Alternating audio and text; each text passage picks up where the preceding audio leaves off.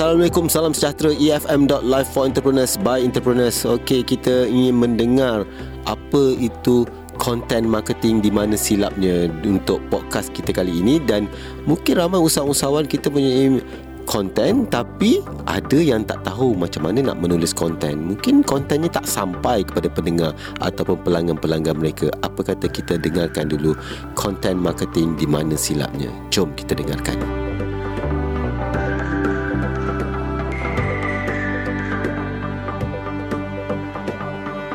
Perkembangan teknologi dalam media sosial ni memanglah kita tak boleh nafikan. Semua orang kata media sosial ni power ke adalah salah satu elemen medium untuk kita promote produk kita. Ianya begitu pantas berubah dan semua usahawan muda tidak lari dari menjadikannya sebagai medium untuk mempromosikan bisnes mereka.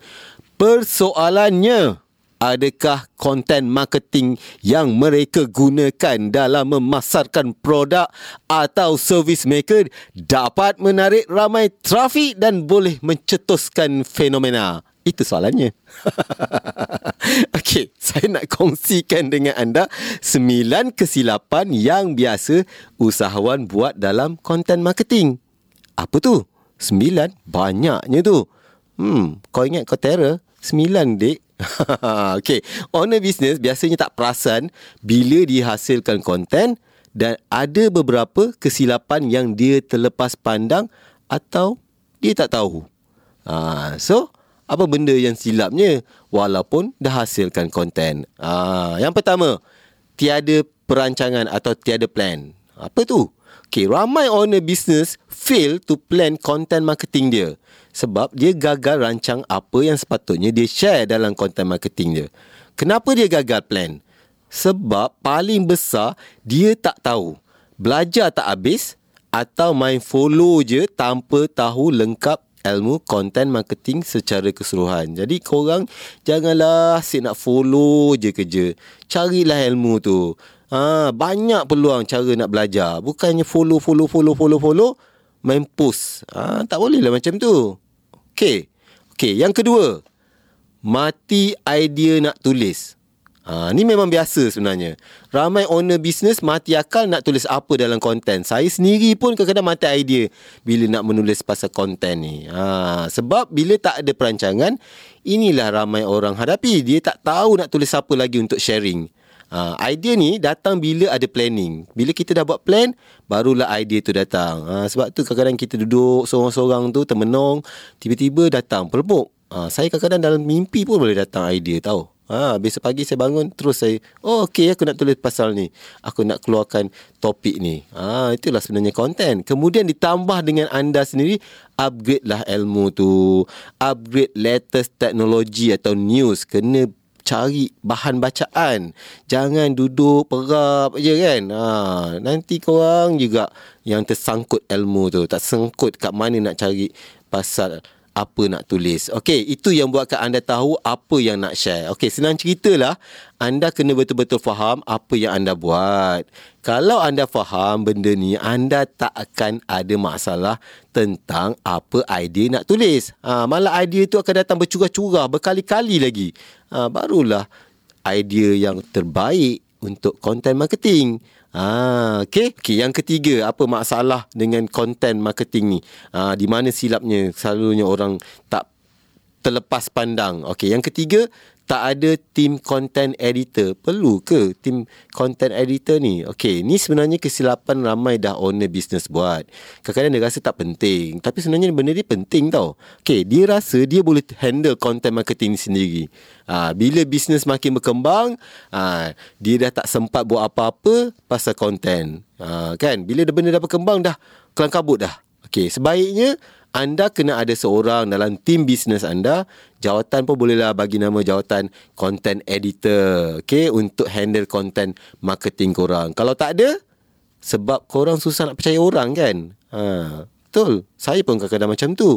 Ha, jadi kalau perlu pergilah kursus untuk belajar tentang content marketing. Sampai bila nak buat semua benda seorang-seorang? Ha, kalau ramai kan senang. Ha, kalau ada 10 kepala, lagi senang bergabung. Baru dapat idea yang cerdas. Kalau seorang-seorang, itu je lah yang sikit keluar daripada kepala kita. Alright. Okay, nombor empat. Iaitu konten tak ada objektif. Ha, macam mana tu tak ada objektif? Aku dah tulis, aku rasa macam okey je.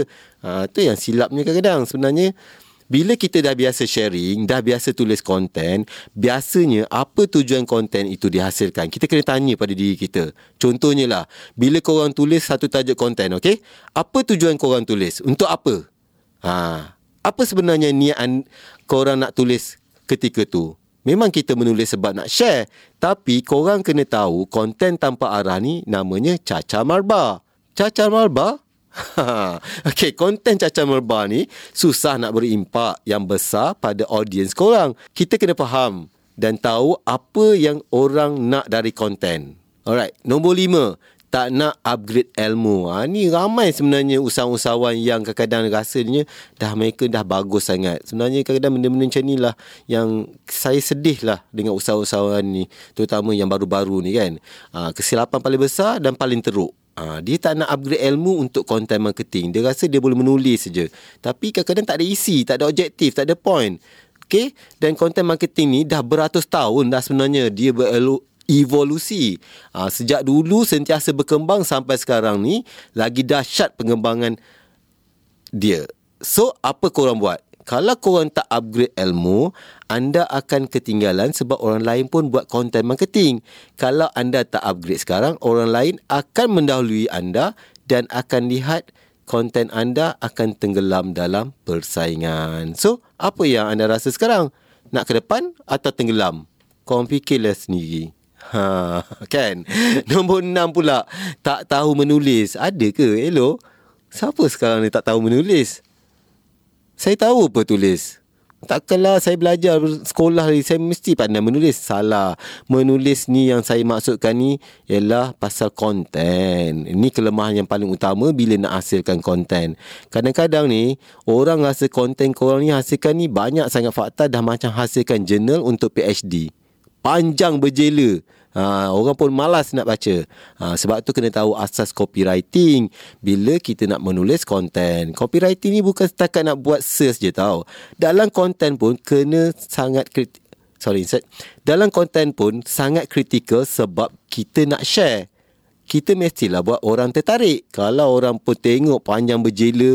Ha, saya pernah juga tahu baca pengalaman saya. Eh. Kalau saya baca Facebook tu, saya pun tengok, okey nampak macam menarik. Asalnya bila saya buka je, ya Allah, 5 minit tak habis baca lagi 10 minit tak habis baca lagi ah, 20 minit hmm, lantak engkau lah kan? Saya pun terus lah tutup buka lah cari yang lain pula. Ha, tu sebenarnya konten kenalah menarik dan senang orang baca ringkas ha, padat sampai terus. Ha, kalau korang share tapi tak ada orang baca sia-sia je lah kan? Okey, yang ketujuh apa dia? Tak faham emosi manusia. Macam mana tu eh? Ha, bila anda tulis konten, korang main tulis je eh. Macam mana nak kekalkan orang terus baca konten Korang tu kalau panjang atau pendek Emosi lah sikit. Setiap konten tu kena ada emosi. Ha, Pembaca ni susah nak stay lama Untuk baca sampai habis. Kalau tak ada emosi ha, Ni korang yang as Kena bagi sikit Kena asah sikit skill. Barulah betul lah. Barulah keluar konten tu dengan emosi. Ha, Barulah pembaca akan terus nak tahu Apa seterusnya dan apa yang kita jual. Ha, Okay nombor lapan tak kenal audiens sendiri. Ha, ni pun masalah juga kan. Sebab silap paling besar korang tulis konten untuk lelaki. Tapi yang bacanya perempuan. Macam mana? Ha, kau jual barang untuk berpantang. Kan? Lepas beranak tapi yang bacanya lelaki. Ha, korang main tulis je tanpa kenal siapa audiens korang. Ha, konten ni pun berkait dengan produk korang. Siapa target korang untuk produk yang korang nak jual. Itulah juga target audiens untuk konten. Konten boleh cepat viral bila audiens anda tepat. Tak apa kalau tak viral pun. Tapi kalau lebih tepat dan fokus, jenama anda akan lebih cepat naik. Okey, yang kesembilan, tak tahu langsung apa itu content marketing. Ada tak yang tak tahu apa itu content marketing? Kalau usahawan lah kan yang tak tahu apa itu content marketing, berhenti jadi usahawan. Ni paling ramai orang salah faham bila nak tuliskan ataupun hasilkan konten. Dia tak faham sebenarnya erti sebenar content marketing. Ramai orang sangka dia hasilkan konten tapi apa yang dia tulis hanyalah menjual, menjual, menjual, menjual. Dan macam biasa, terus menjual. Ha, sebenarnya content marketing ni uh, is about sharing. Content marketing bertujuan untuk berkongsi, bukan promote suruh beli. Tapi tu yang ramai paling buat silap yang besar. Jadi kat sini nak ceritakan Okay, korang kena banyak berkongsi atau sharing, stop selling, start sharing. Ha, kesimpulannya lah, kebanyakannya kita kena belajar kalau tak faham macam mana nak bina content marketing. Pergi ambil kursus kat mana-mana atau belajar dengan mentor supaya korang tak buat kerja sia-sia. Ha, ilmu untuk content marketing sentiasa upgrade, sentiasa up to date dan korang tak boleh terlepas sepalah sedikit pun dalam bisnes supaya bisnes korang sentiasa hebat. Ha, siapa tertinggal akan terus tertinggal. Okey. Itulah podcast Bicara Express yang telah disediakan oleh tim EFM. Teruskan bersama kami di episod seterusnya hanya di efm.live for entrepreneurs by entrepreneurs.